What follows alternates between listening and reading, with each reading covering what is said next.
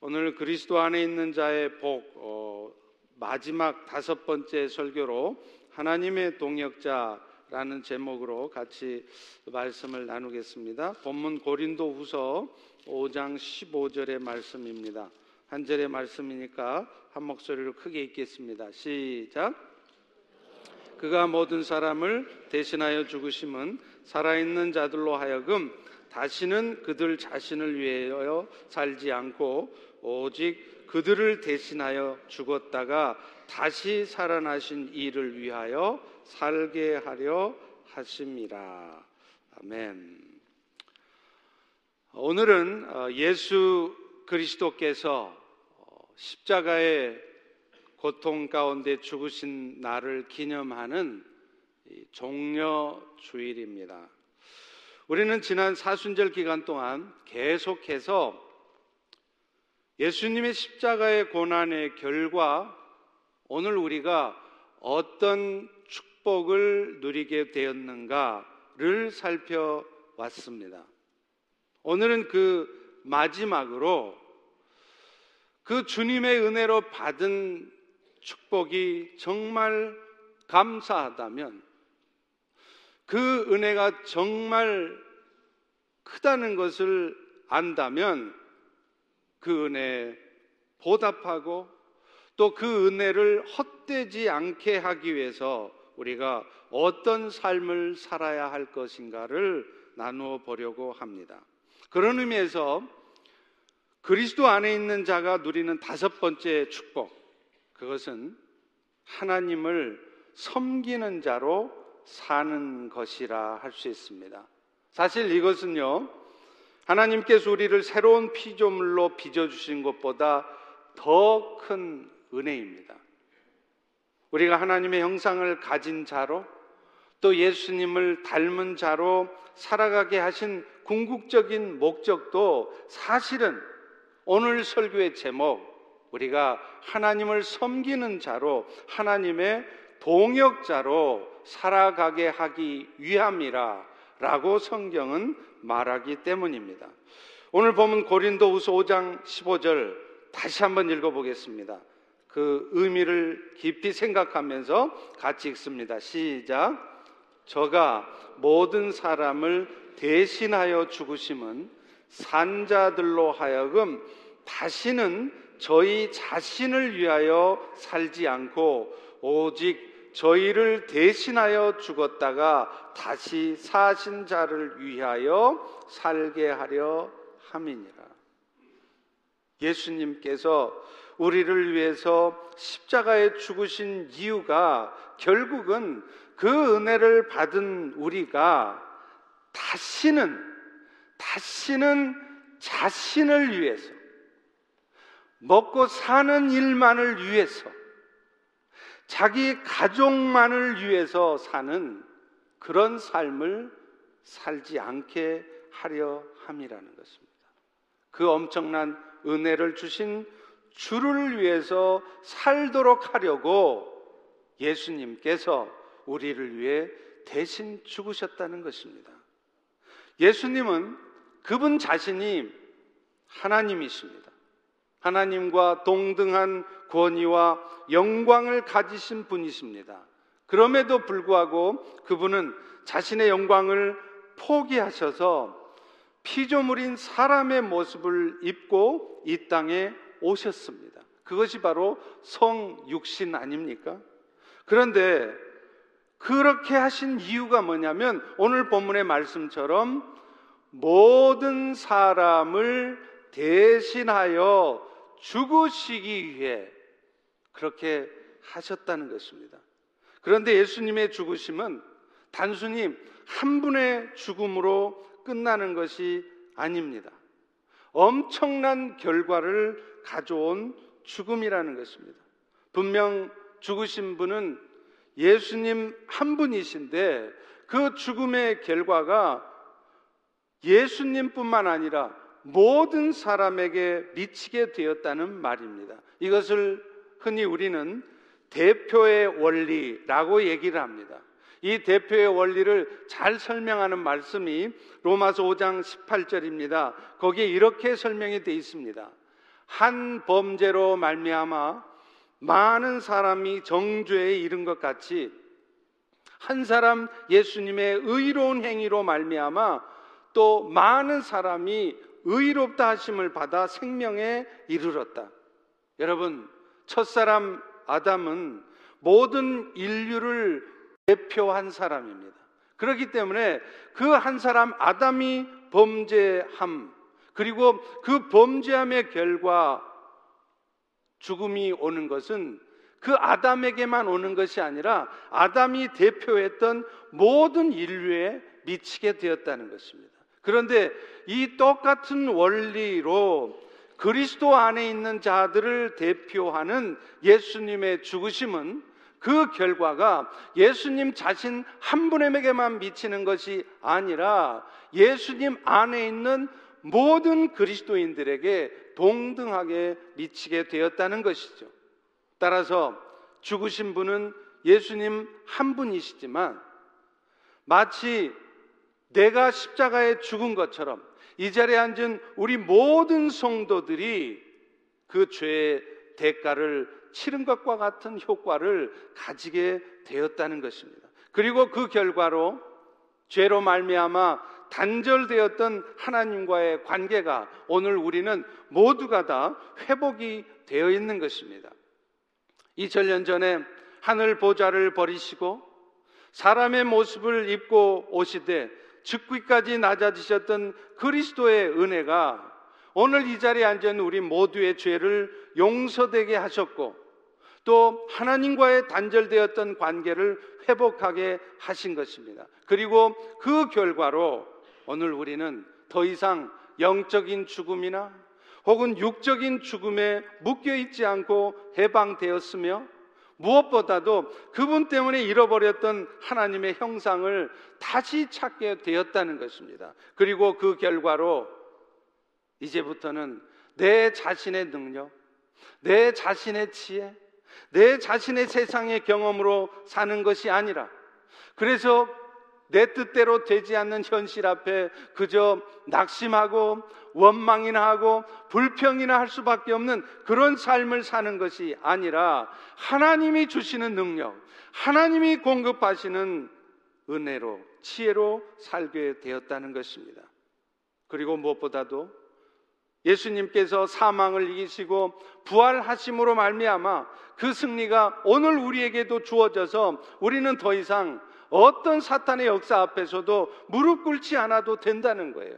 사탄이 여러분의 인생에 생명의 위협을 가져와도 여러분이 먹고 사는 일에 위협을 가져와도 여러분이 어떤 형편에 처해 있어도 그런 일 때문에 여러분이 좌절하고 절망하지 않아도 되는 그런 삶을 살게 해 주셨다는 것입니다. 그리고 정말 감사한 것은 어찌하든지 결국은 우리 모두는 이 땅의 삶을 마칠 터인데 이 땅의 삶을 마치고 난 뒤에게도 우리에게는 영원한 천국이 기다리고 있다는 것입니다. 그래서 오늘 또 그 영원한 천국에 대한 소망을 가지고 살아갈 수 있다는 것 이것이 이것이 예수님으로 말미암아 우리가 받게 되는 축복이요 은혜인 것이죠. 그런데 그런데 더 놀랍고 감사한 것이 또 하나가 있습니다. 그것은 그 은혜가 우리에게 거저 주어졌다는 것이죠. 어떤 권력이나 어떤 돈으로도 살 수 없는 그 놀라운 은혜가 그 엄청난 축복이 한 것 아무것도 없는 우리들에게 거저 주어졌다는 것입니다. 그렇다면 오늘 우리 모두는 그 은혜를 받은 자로서 그것도 거저 공짜로 그 은혜를 받은 자로서 그분을 위해서 살아가야 하는 것이 마땅한 일인 것입니다. 여러분, 누군가에게 커다란 은혜와 사랑을 입은 사람이라면 누구나 그 은혜와 사랑에 대한 감사를 표현하고 싶어질 것입니다. 특별히 그 은혜와 사랑이 말로 다할 수 없는 큰 것이었다면 그것도 값없이 받은 은혜와 사랑이었다면 더더욱 그렇습니다. 예를 들어 보겠습니다. 오늘 이 자리에 앉아 계신 여러분이 물에 빠져 죽게 되었다고 하십시다. 그런데 물에 빠져 죽게 될 여러분들을 여러분과는 아무런 관련이 없는 누군가가 여러분을 건져내고 대신에 그 사람이 죽게 되었다면 여러분은 어떻게 하시겠습니까? 아마도 그분에게 평생 빚진 마음을 갖고 살아가게 될 것입니다. 그래서 혹여 그분의 자녀나 혹은 그분의 아내가 있다면 나를 위해서 자기 목숨을 버린 그분을 위하는 마음으로 여러분의 물질을 여러분의 시간을 아낌없이 쓰고 싶어지지 않겠습니까? 그래서 사도 바울도 그런 은혜를 안 사도 바울도 심지어 로마서 14장 8절 9절에는 이렇게까지 말을 하는 것입니다. 우리가 살아도 주를 위하여 살고 죽어도 주를 위하여 죽나니 그러므로 사나 죽으나 우리가 주의 것이로다. 이것을 위하여 그리스도께서 죽었다가 다시 살아나셨으니 죽은 자나 산 자의 주인이 되게 하려 하심이라. 여러분, 사실 오늘 또 우리가 주를 위해서 산다고 하는 것이 뭔가 손해보는 것 같고, 오늘 이 자리에 앉은 여러분의 마음이 주를 위해서 사는 것, 그거 좋은 일인 줄 알겠지만 그것을 위해서 내 것을 희생해야 되고 내 시간과 내 물질을 희생하는 것이 마음이 내키지 않는다면 그것은 여러분이 지금 내가 받은 은혜와 사랑의 가치를 잘 알지 못하고 있다는 것입니다. 그러나 나를 위해서 죽으신 그리스도의 사랑이 얼마나 큰 것인지 그분의 희생으로 내가 얻게 된 축복들이 도대체 얼마나 엄청난 것임을 알 때 우리는 우리는 자발적으로 억지로가 아니라 자발적으로 주를 위한 삶을 살게 되는 것입니다. 이번 사순절 기간 동안 우리가 그리스도 안에서 받은 복이 무엇이었는지를 살펴본 이유도 사실은 여기에 있었습니다. 그러니까 오늘 본문의 말씀이 이 사순절 기간 동안 우리가 사주에 걸쳐서 그리스도 안에 있는 자의 복이 무엇인지 살펴본 궁극적인 이유라는 것이죠. 다시 말하면 예수님 때문에 우리가 받은 은혜와 축복을 알고 감사하게 되었다면 오늘 우리는 그리스도를 위해서 사는 삶을 살기로 결단하지 않을 수 없다는 것입니다. 오늘 여러분은 그런 삶을 살고 계십니까? 우리 다 같이 한번 따라서 해보겠습니다. 배은망덕한 사람 되지 말고 은혜를 보답하는 사람 되자. 주를 위한 삶을 살자. 여러분 그렇다면 주를 위해서 산다는 것은 어떤 삶일까요? 그것은 말할 것도 없이 주님의 뜻을 이루며 산다는 것인데 그것은 구체적으로 말하면 하나님의 나라가 이루어지는데 우리의 삶이 나의 삶이 사용되게 하는 것입니다. 복음서에 보면은요. 주님이 다시 오시기 멀지 않은 마지막 때가 되면 나타날 여러 가지 현상을 말씀하고 있습니다. 곳곳에 기근이 있을 것이고 곳곳에 지진이 있게 될 것이며 전쟁이 있을 것이다. 또 마지막 때가 되면 사람들의 마음이 점점 사랑이 식어져서 서로가 서로를 미워하게 될 것이며 심지어는 잡아 죽이게 될 것이다. 이렇게 성경은 예언하고 있습니다. 사실 오늘날 오늘날 이 세상을 보아도 성경의 예언이 그대로 되어지고 있는 것을 볼 수 있습니다. 여러 나라들이 강력한 통치를 통해서 국민들을 잘 살게 해줄 지도자를 찾는 모습들, 이런 모습들이 오늘날 결코 우연히 나타난 것이 아니라는 것입니다. 나라마다 강력한 통치자, 심지어는 민주주의가 희생이 되어도 좋고, 심지어는 사람의 가치가 무시되어도 좋으니까 제발 우리 국민들을 잘 먹고 살게 해달라. 그런 요구들이 있다는 것입니다. 여러분, 지금 러시아의 푸틴 대통령을 요즘은 짤틴이라고 부른다고 그래요. 그 짤틴이란 말이 무슨 말인 줄 아십니까? 제정 러시아 시대의 강력한 황제였던 짜르와 같은 사람이라는 말이에요. 그 푸틴이 외치는 말이 무엇입니까? 강한 러시아입니다. 옛날 냉전 시대 미국과 대등한 국력을 자랑하면서 세계를 주도했던 그런 러시아를 다시 세우겠다는 것이에요.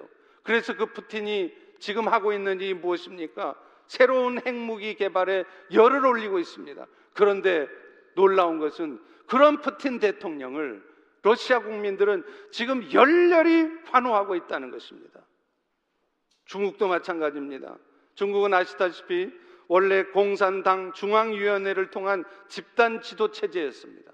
그래서 여러, 명, 여러 명의 중앙위원들이 나라를 다스렸는데 바로 얼마 전에 시진핑이 1인 지도 체제로 바꿔버렸어요.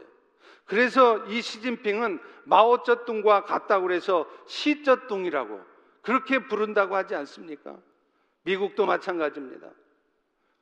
트럼프 대통령이 여러 가지 도덕적인 결함이 있음에도 불구하고 왜 국민들은 뽑아주었습니까?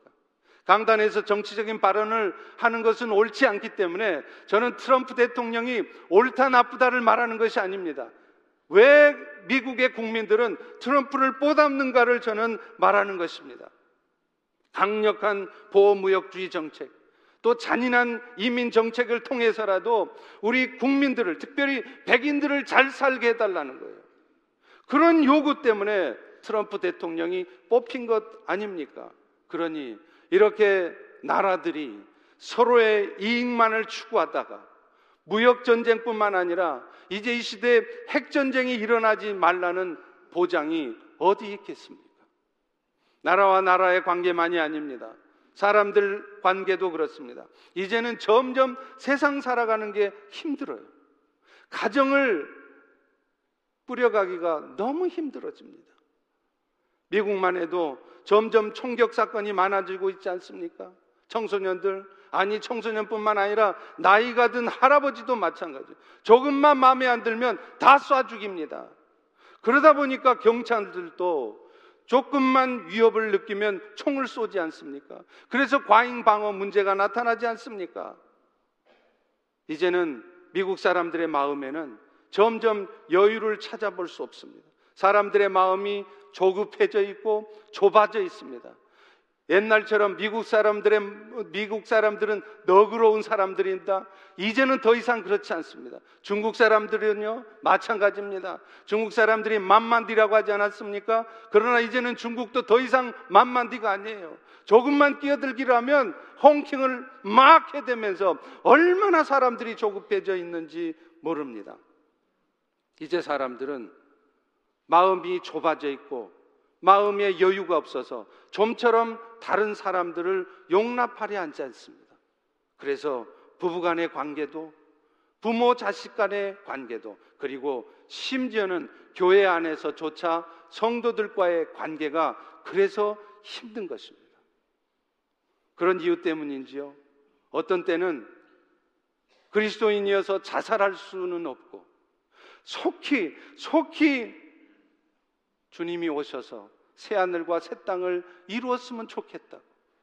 속히 영원한 천국이 이 땅에 임했으면 좋겠다고 우리가 바라지 않습니까?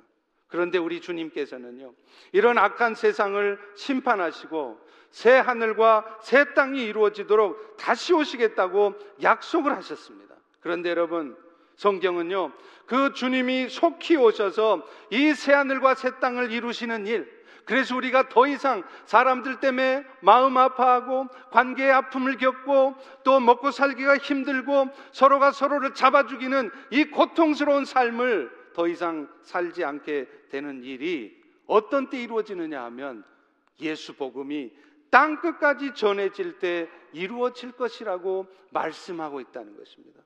마태복음 24장 14절입니다. 이 천국 복음이 모든 민족에게 증언되기 위하여 온 세상에 복음이 전파되리니 그제야 끝이 오리라. 그렇기 때문에 오늘 우리가 주를 위해서 산다고 하는 것은 그 영원한 나라가 속히 올 수 있도록 천국 복음이 땅 끝까지 전해지는 그 일에 열심을 다하며 사는 것입니다.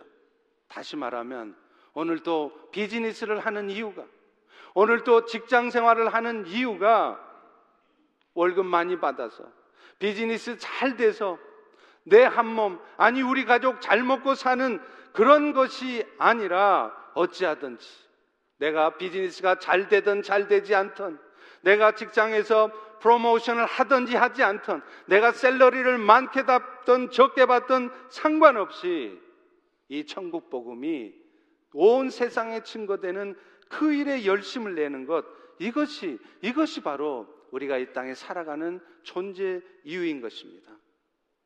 지난 주간 저는 한국에서 열리는 GP 선교회의 국제 협의회에 참석을 했습니다. GP 선교회 안에 한국 본부가 있고 미주 본부가 있고 브라질 본부가 있고 그리고 앞으로 세워질 필리핀 본부 그리고 이미 세워진 인도네시아 본부까지 많은 본부에 소속된 GP 선교사들이 어떤 선교의 방향을 갈 것인지, 어떤 전략을 가지고 나아갈 것인지 최종적으로 논의하고 결정하는 아주 중요한 회의였습니다. 각국 본부의 선교 보고를 들었고 특별히 GP 선교의 정신인 미전도 종족에 대한 선교 보고를 들으면서 저는 앞으로 우리 펠로시 교회가 나아가야 할 방향에 대해서 많은 도움을 받았습니다. 아시다시피 우리 벨로십의 선교의 방향은 어떻게 정해져 있습니까? 그 선교의 대상은 미전도 종족일 것이며 그 선교의 내용은 교육 선교나 뱀 미션, 비즈니스 에스 미션, 비즈니스를 통한 미션이 될 것이며 그 선교를 이루어가는 방법은 팀 미니쉬를 통해서 하는 것 그렇게 우리가 방향을 정하지 않았습니까? 그런데 이번 그 선교 보고를 통해서 그런 방향에 대해서 많은 도움을 받게 되었어요. 특별히 인도네시아 수마트라 섬에 있는 미전도 종족 선교에 대한 보고가 많은 은혜가 되었습니다. 이 보고는 지피 선교회 국제 대표를 지냈던 김병선 선교사님이 해 주셨어요. 여러분도 아마 김병선 선교사님을 기억하실지 모르겠습니다. 한 3, 4년 전에 제가 펠로시교회 부임하기 바로 직전에 이 주일날 말씀을 전하셨던 분입니다. 그런데 그 김병선 선교사님은 GP 선교회 국제 대표 사역을 마치시고 이어서 곧바로 한국교회 선교 동원을 위한 카이다라는 선교 단체의 대표가 되셨습니다. 이 단체는 전 세계에 흩어져 있는 디아스포라 한인교회들, 우리 미주 한인교회뿐만 아니라 일본 한인교회, 캐나다 한인교회, 중국 한인교회, 전 세계에 흩어져 있는 한인교회들이 선교에 동참하게 하는 일을 맡아서 하는 단체였습니다. 여러분, 사실 이 단체의 사역 역시 세계 선교의 큰 틀에서 보자면 아주 중요한 역할 중에 하나입니다. 그런데, 그런데요. 이 김병선 선교사님이 이 카이다 단체 선교회를 맡아서 시작한 지 얼마 되지 않았을 때 박테리아에 의한 뇌수막염에 걸리셨습니다. 저는 의사가 아니기 때문에 잘 모르겠습니다. 그런데 보통 뇌수막염은 바이러스 감염이 대부분이라고 합니다. 그런데 박테리아에 의한 이 뇌수막염 감염은 아주 드문 일이고 무엇보다도 이 병은 생존율이 높지 않다는 거예요. 왜냐하면 그 박테리아를 치료할 수 있는 치료약이 없다는 겁니다. 그래서 이 선교사님은 이 박테리아에 의한 뇌수막염을 치료하느라고 한두 달도 아니고 6개월이 넘는 동안 병원에 계셨어요. 저도 기억이 납니다. 그 선교사님에 대한 기도 제목을 듣고 열심히 기도했어요. 하나님께서 치료해 주시기를 기도했어요. 그런데 아무리 치료를 해도 어떤 약을 투약을 해도 그게 낫지를 않는 거예요. 그래서 심각한 위기 상황에 처하기도 했었습니다. 그런데요. 이 선교사님이 말씀을 하시는데 그 6개월의 병상의 시간 동안 그 선교사님이 하나님의 음성을 들으셨다는. 물리적인 음성을 들으셨다는 것입니다. 하나님께서 이렇게 말씀하시더래요. 네가 네가 지금 하고 있는 카이다의 일도 필요한 일이고 중요한 일이지만 너는 너는 땅 끝에서 주님을 맞이하라 하는 음성이었다는 거예요. 이 선교사님은 원래 인도네시아 선교사였습니다.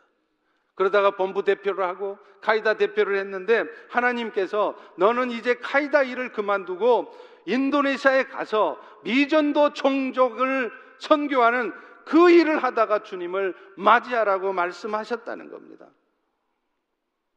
선교사님은 하나님께 기도했습니다. 하나님, 이 병을 낫게 해주신다면 내가 이제 다시 선교지로 가겠습니다. 그래서 다시 인도네시아의 깔리만탄 섬에 가서 그곳에 있는 미전도 종족을 위한 선교를 하겠습니다. 그런데 놀랍게도 6개월이 넘게 치료가 되지 않았던 그 박테리아 치료제가 나타난 거예요. 그래서 이 선교사님이 극적으로 그 병을 나으셨습니다. 그리고 선교사님도 그 약속을 지키셨어요. 의사들이 태어난 이후에도 선교지 가는 것은 꿈도 꾸지 말라고. 뭐 비행기는 고사하고 단 100m도 걸어갈 수 없는 그런 연약한 몸으로 어떻게 선교지를 가느냐고. 그런데 이 선교사님은 죽을 것을 각오하고 그 약속을 지키기 위해서 인도네시아로 가셨습니다. 놀랍게 그 카이다의 일을 맡을 후임도 금방 나타나셨다고 그래요. 하나님이 하시는 일인 것을 하나님이 증거해 주신 것이죠. 그리고 무엇보다도 선교사님은 그곳에 가서 사역을 하시면서 정말로 이것이 하나님의 뜻이었다는 사실을 발견할 수 있었다는 것입니다. 여러분 아십니까? 인도네시아는 지금 세계에서 인구가 네 번째로 많은 나라예요. 2억 5천에 이르는 엄청난 인구를 가진 나라입니다. 그런데 그 중에서도 이 깔리만탄 섬은 선교사들조차도 잘 안 가는 지역이에요. 아직도 복음을 전해 듣지 못한 종족들이 많이 있는 섬입니다. 그런데 이 김병선 선교사님이 그런 하나님의 음성을 듣고 그 섬에 가서 비로소 이 미존도 종족을 찾으러 다녔는데 놀랍게 그 섬 안에 23종족의 미전도 종족이 있다는 것을 발견한 것입니다. 그리고 벌써 9개 종족을 한국 교회들 혹은 미주 한인 교회들 아니면 신앙이 신실하신 장로님들이나 또 집사님들과 연결을 해서 그 미전도 종족이 복음화되는 일이 되도록 힘을 쓰고 계십니다. 바라기는 저희 교회도 그런 미전도 종족을 한 종족씩 입양을 해서 선교사 한 번도 파송된 적이 없고 교회도 없고 심지어는 예수를 믿는 교인 한 명도 없는 그런 곳에 우리가 선교사를 파송하고 그래서 그 선교사를 통해서 교회가 세워질 수 있도록 우리가 지속적으로 도와야 될 것이라고 생각합니다. 단기 선교도 마찬가지입니다. 무슨 여행 다니듯이 인도네시아 한번 가보고 말레이시아 한번 가보고 멕시코 한번 가보고 그런 문화 탐방하는 선교가 아니라 정말로 교인 하나 없는 그곳에 선교사를 잘 도와서 그곳에 교회가 세워질 수 있도록 단기 선교팀도 적극적으로 그런 곳에 보내는 것이에요. 그래서 우리 교회 목적인 모든 족속을 제자 삼는 일이 일어날 때까지 그 일을 우리는 계속해야 되는 것입니다. 여러분, 여러분 이것이 바로 이것이 우리를 향한 하나님의 뜻이고 이것이 우리 펠로시 교회가 이 땅에 존재하는 이유이고 오늘도 여러분이 이 땅에 호흡하면서 살아계시는 이유인 것입니다. 제가 국제예배 때 선교 보고를 받았던 그 동영상을 제가 좀 달라고 그랬어요. 여러분들에게 좀 보여주고 싶어서 그래서 어, 이 동영상은 이 김병선 선교사님이 서치해서 찾아낸 것이 아니고 어, 박상배 선교사님께서 실제로 한 달 반에 걸쳐서 이 미전도 종족을 리서치하려고 다니면서 찾아서 이 동영상을 만들어 놓은 것입니다. 한번 같이 3분 정도입니다. 한번 보시겠습니다.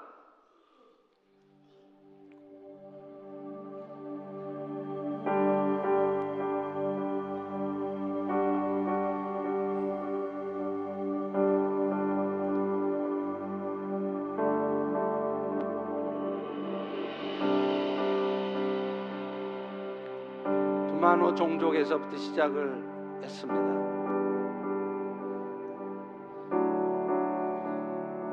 저 종족들은 이 바다 위에서 산상에서 선상에서 사는 그런 종족인데요. 그 육지에는 저렇게 무슬림 사원이 있습니다. 그러나 단 한 명의 예수 믿는 사람도 없습니다. 모나이 종족이 있습니다.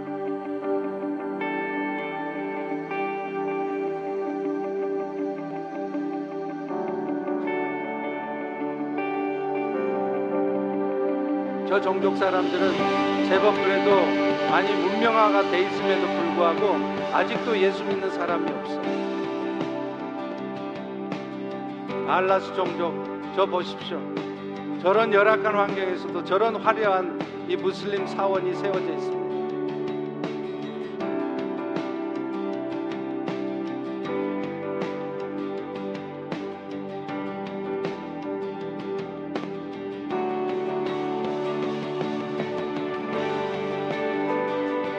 빡빡고양 종족입니다.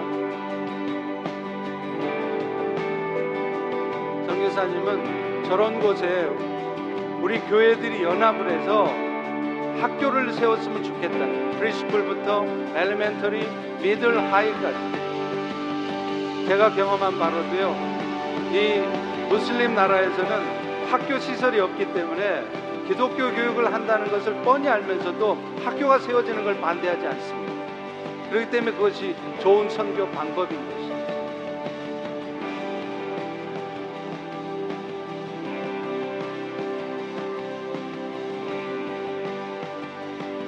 다들 저렇게 히잡을 둘러쓰고 있지 않습니까?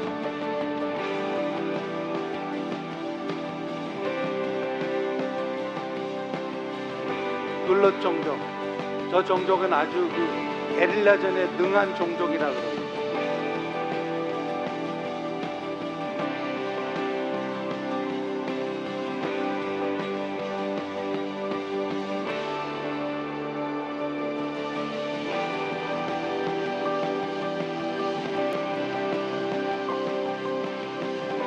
다. 안흑자매 종족입니다.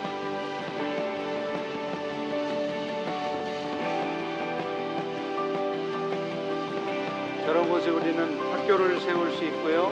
또 비즈니스를 통해서 복음을 오랫동안 드러나지 않게 전할 수 있습니다. 우리가 이 일들에 함께 해야 될 것입니다. 자, 그렇다면 여러분, 저런 주님을 위한 일을 위해서 우리는 구체적으로 어떻게 그 일에 동참할 수 있겠습니까? 가장 먼저는요, 저 영혼들을 위해서, 세계 영혼들을 위해서 기도하는 것입니다. 수요 열방 기도회를 통해서 여러 나라 사람들을 위해서 기도할 때 시간이 없지만 많이 피곤하지만 함께 나와서 기도에 동참하는 것. 그것이 바로 여러분들이 예수 그리스도의 은혜에 보답하는 일이고 그 은혜에 합당한 삶을 사는 것입니다. 오이코스 모일 때마다 여러분 오이코스에 배정된 선교사들을 위해서 기도하는 것입니다. 시편 2장 8절에 보면 이렇게 말씀합니다. 내게 구하라 내가 열방을 유업으로 줄이니 너의 소유가 땅 끝까지 이르리로다. 우리가 열방을 위해서 기도하기를 하나님은 원하고 계세요. 그럴 때 하나님께서는 철장으로 저희를 깨뜨리시고 질그릇같이 부술 것이라고 예언을 하셨습니다. 세계 선교의 시작은 사실은 영혼들을 위해서 기도하는 것이에요. 그런데 안타깝게도 많은 사람들이 이것을 아주 추상적인 행동으로 본다는 겁니다. 기도하는 것이 무슨 선교냐? 그게 무슨 힘이 있는 것이냐? 오히려 열심히 교회를 위해서 봉사하고 섬겨야 되고 몸으로 선교하는 것 그것이 진짜 선교가 아니냐라고 얘기를 하는 것입니다. 그러나 여러분 아셔야 될 것이 있습니다. 하나님은 그런 몸으로 섬기는 것 이전에 먼저 우리에게 기도하기를 원하신다는 거예요. 여러분 출애굽기에 보면 이스라엘 백성들이 출애굽한 후에 아말렉과 싸울 때 어떠했습니까? 실제로 피를 튀기면서 칼과 창으로 싸운 것은 여호수아였습니다. 그런데 그 전쟁의 승패는 여호수아의 실력에 달리지 않았다는 거예요. 출애굽기 17장 10절 11절에 보면 여호수아가 모세의 말대로 행하여 아말렉과 싸우고 있을 때 모세와 아론과 훌이 산 꼭대기에 올라가서 모세가 손을 들어 기도하면 이스라엘이 이기고 손을 내리면 아말렉이 이기더니 이렇게 말하고 있다는 거예요. 여호수아가 아무리 칼싸움 창 던지기를 잘해도 모세가 손을 내리고 기도하지 않으면 이스라엘은 졌다는 겁니다. 그러나 반대로 여호수아가 아무리 힘에 붙여도 모세가 손을 들어 기도할 때 여호수아는 이겼다는 것입니다.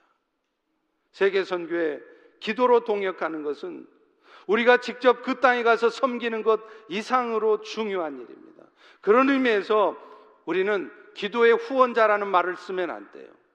기도의 후원자라는 말은 마치 기도하는 것은 후방에 뒤쳐져서 뒤치다거리나 하는 선교의 어떤 뒤치다거리나 하는 그런 느낌을 주기 때문입니다. 그러나 기도는 그 자체가 선교입니다. 그 자체가 동역하는 것입니다. 선교의 최일선에서 함께 동역하는 것입니다. 그렇기 때문에 기도의 후원자라는 말은 안 됩니다.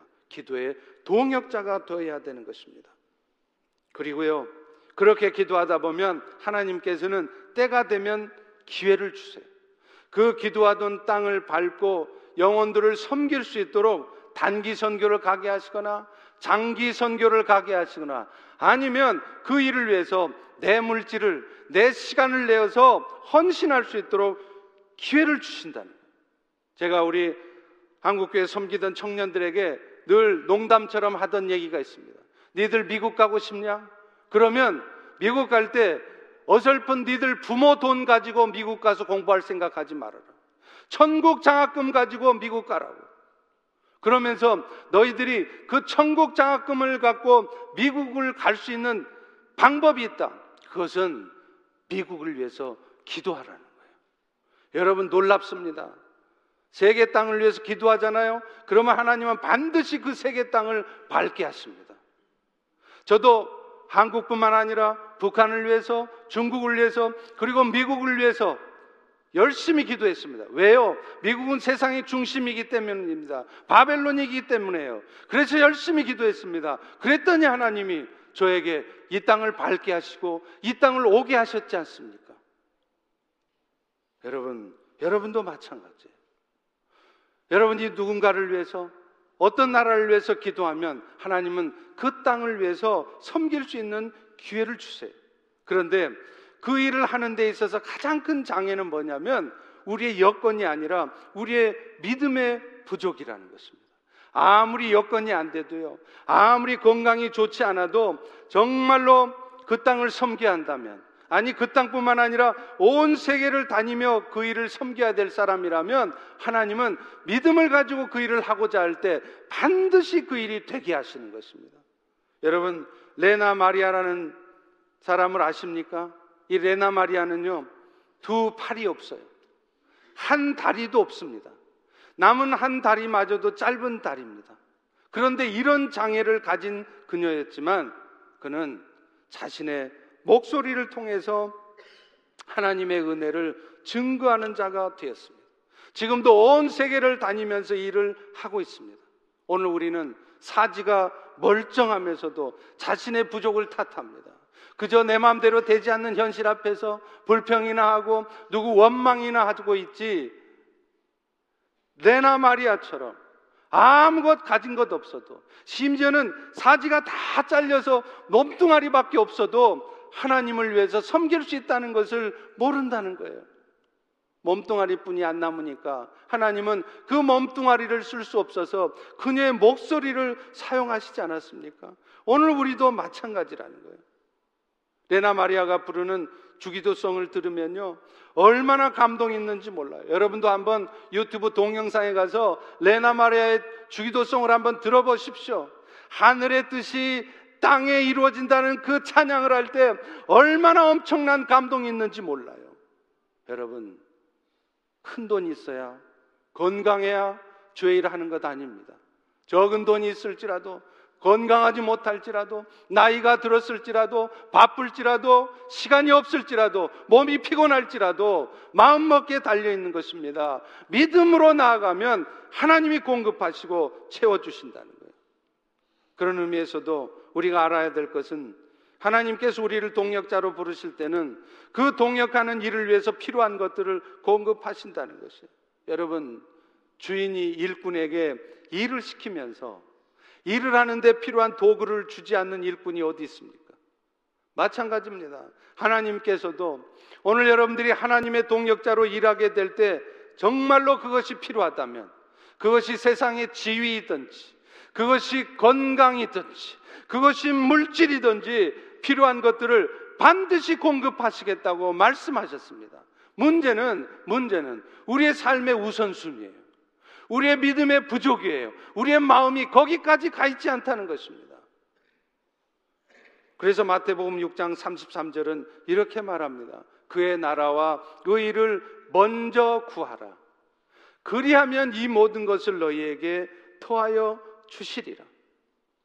여호수아 3장 7절과 8절에 보면요.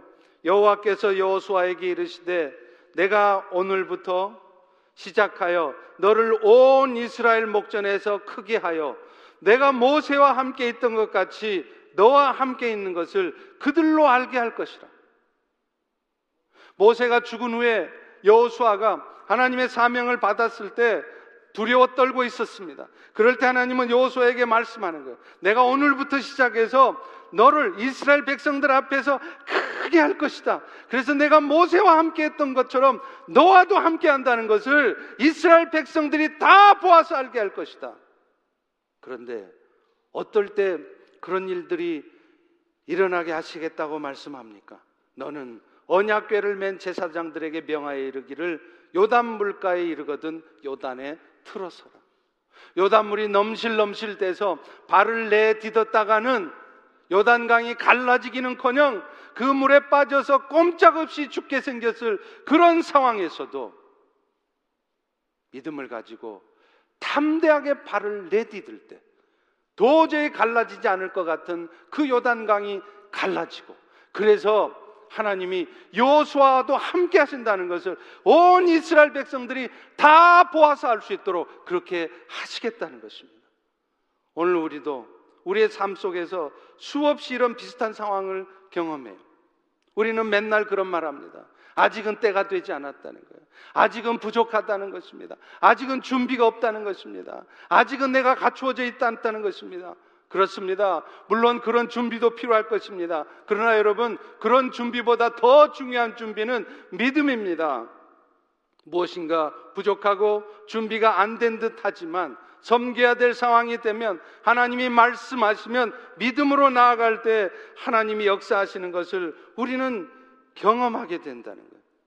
그 일을 하는 목적이 하나님의 영광을 위해 사는 것이라면 그것도 어설프게 말은 하나님의 영광을 위한다고 말하지만 기실 내 마음속 깊은 곳에서는 그것을 통해서 내가 조금이라도 더 편하게 살고 싶은 내가 더 많은 것을 가지고 싶은 내가 더 높은 위치에 올라서고 싶은 그런 마음을 가지고 한다면 하나님은 여러분의 마음속 깊은 곳을 다 꿰뚫어 보십니다.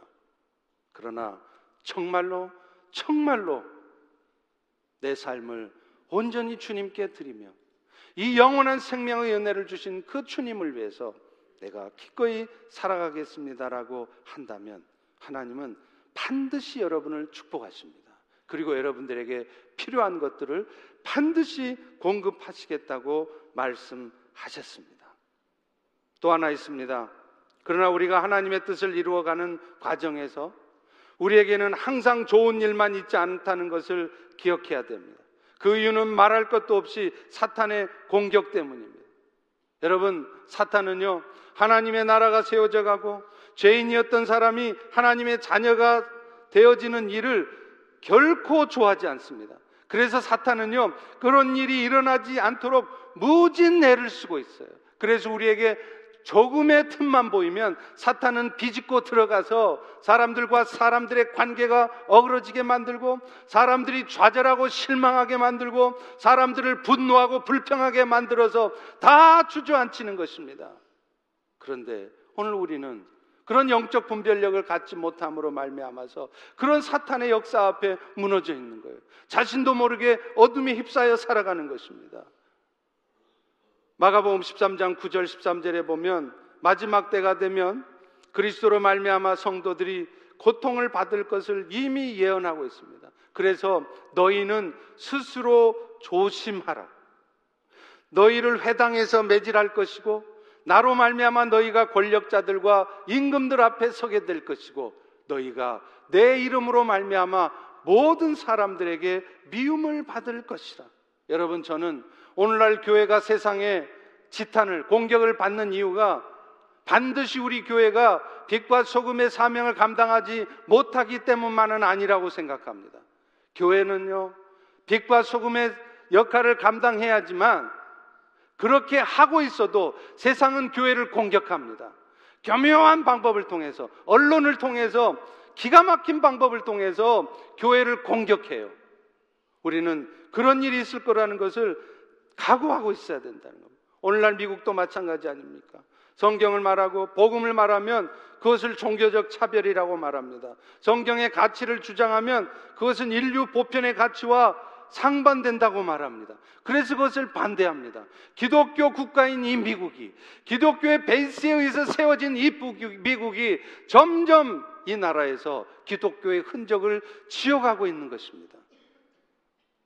그러므로 사랑하는 성도 여러분, 기억하십시오. 여러분이 그런 주를 위한 삶을 산다 할 때 반드시 여러분의 삶에 좋은 일만 있지 않을 거라시는 것입니다. 그러나 그런 일이 있다 할지라도 흔들리지 마십시오. 하나님은 그런 일들이 오히려 여러분들로 하여금 더 하나님의 사람으로 세워지게 사용하실 것입니다. 로마서 8장 28절 말씀 있지 않습니까? 하나님의 뜻대로 부르심을 입은 자들에게는 모든 것이 합력해서 선을 이룬다는 거예요.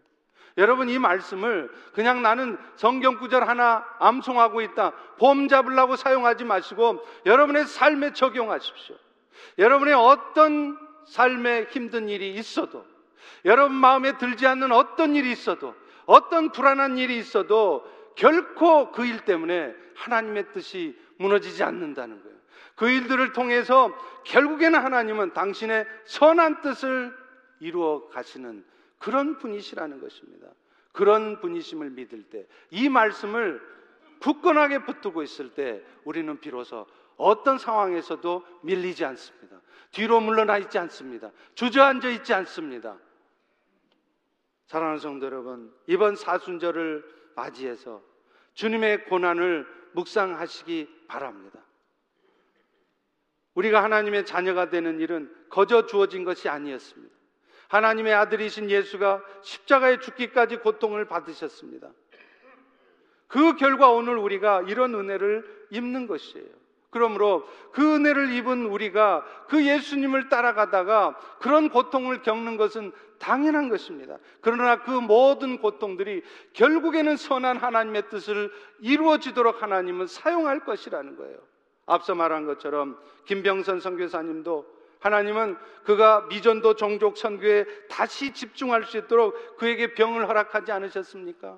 그런데 그 병 앞에서 아이고 왜 나를 죽이려고 하십니까? 내가 이러다가 죽게 되면 어떻게 할까 두려워 떨고 원망하고 불평이나 하고 있으면 어떻게 되겠습니까? 하나 하나님은 결코 그 일이 우연히 일어나게 하신 것이 아니라 그 일들을 통해서 그가 정말 주님의 뜻을 정확하게 섬길 수 있도록 분별해 갈 수 있도록 하셨던 것입니다. 요한복음 16장 33절의 말씀이 있습니다. 세상에서는 너희가 환란을 당하나 담대하라. 내가 세상을 이기었노라. 우리는 어쩌면 세상에서 더욱 핍박을 받게 될지 모르겠습니다. 여러분의 믿지 않는 친정, 시댁 부모님으로부터 더욱 핍박을 받게 될지 모르겠습니다. 여러분이 주님을 위해서 산다고 해서 곧바로 여러분의 삶의 형편이 나아지는 것이 아니라 그것 때문에 오히려 여러분들이 더 먹고 살기 힘들어지고 더 어려운 형편에 처할 수도 있습니다. 그러나 기억하십시오. 우리 주님은 세상을 이겼습니다. 담대해야 됩니다. 그런데 그 세상을 이겼다는 말씀이 오늘 내 삶을 어렵게 하는 그 인생의 모든 문제를 결국은 주님이 해결하실 것이라고 생각하지 마십시오. 어쩌면 여러분의 삶의 문제는 여전히 해결되지 않고 남아있을 수 있습니다. 세상을 이기셨다는 말씀은 어떤 사탄의 역사에도 불구하고 그것이 해결되지 않고 여전히 남아있을지라도 그것 때문에 여러분을 향한 우리 교회를 향한 이 시대를 향한 하나님의 뜻은 결코 무너지지 않는다는 것입니다. 그 승리하신 주님을 붙들고 이 사순절 기간 동안에도 주님의 고난을 묵상하며 승리하시기를 축원합니다. 이제 다음 한 주간 고난 주간입니다. 손주 때문에 자녀들 학교 가는 것 때문에 육신이 연약해서 비즈니스 때문에 이런저런 핑계 대지 마시고 이 고난 주간 때만이라도 주님의 고난을 묵상하며 내가 지금까지 어떤 삶을 살아왔는지 그리고 앞으로 내 삶을 어떻게 해야 될 것인지를 결단하고 다짐하는 그런 은혜의 시간들이 되기를 축원합니다. 우리 기도하겠습니다. 사랑의 주님, 오늘도 그리스도 안에 있는 복이라는 이 말씀을 통하여서 우리에게 마지막으로 말씀해 주신 것을 감사합니다. 오늘 우리 인생이 녹록지 않을지라도 우리 뜻대로 되지 않는 현실 앞에서 우리가 좌절할 수밖에 없고 원망할 수밖에 없고 불평할 수밖에 없을지라도 지금 이 순간에도 신실하신 하나님의 뜻은 이루어져 가고 있음을 믿습니다. 먼저 그 하나님을 신뢰하는 마음으로 우리가 주저앉아 있지 않게 도와 주시옵소서. 뒤로 물러나 침륜에 빠져 있지 않게 도와 주시옵소서. 다시 한번 믿음으로 일어서게 도와주시고 상황이 어찌하든지 망하든지 흥하든지 죽든지 살든지 주를 위해서 살되 하나님의 나라를 위해서 살아가는 우리 모두가 되게 하여 주시옵소서. 예수님의 이름으로 기도합니다. 아멘. 우리 다 일어나셔서 갈보리 산 위에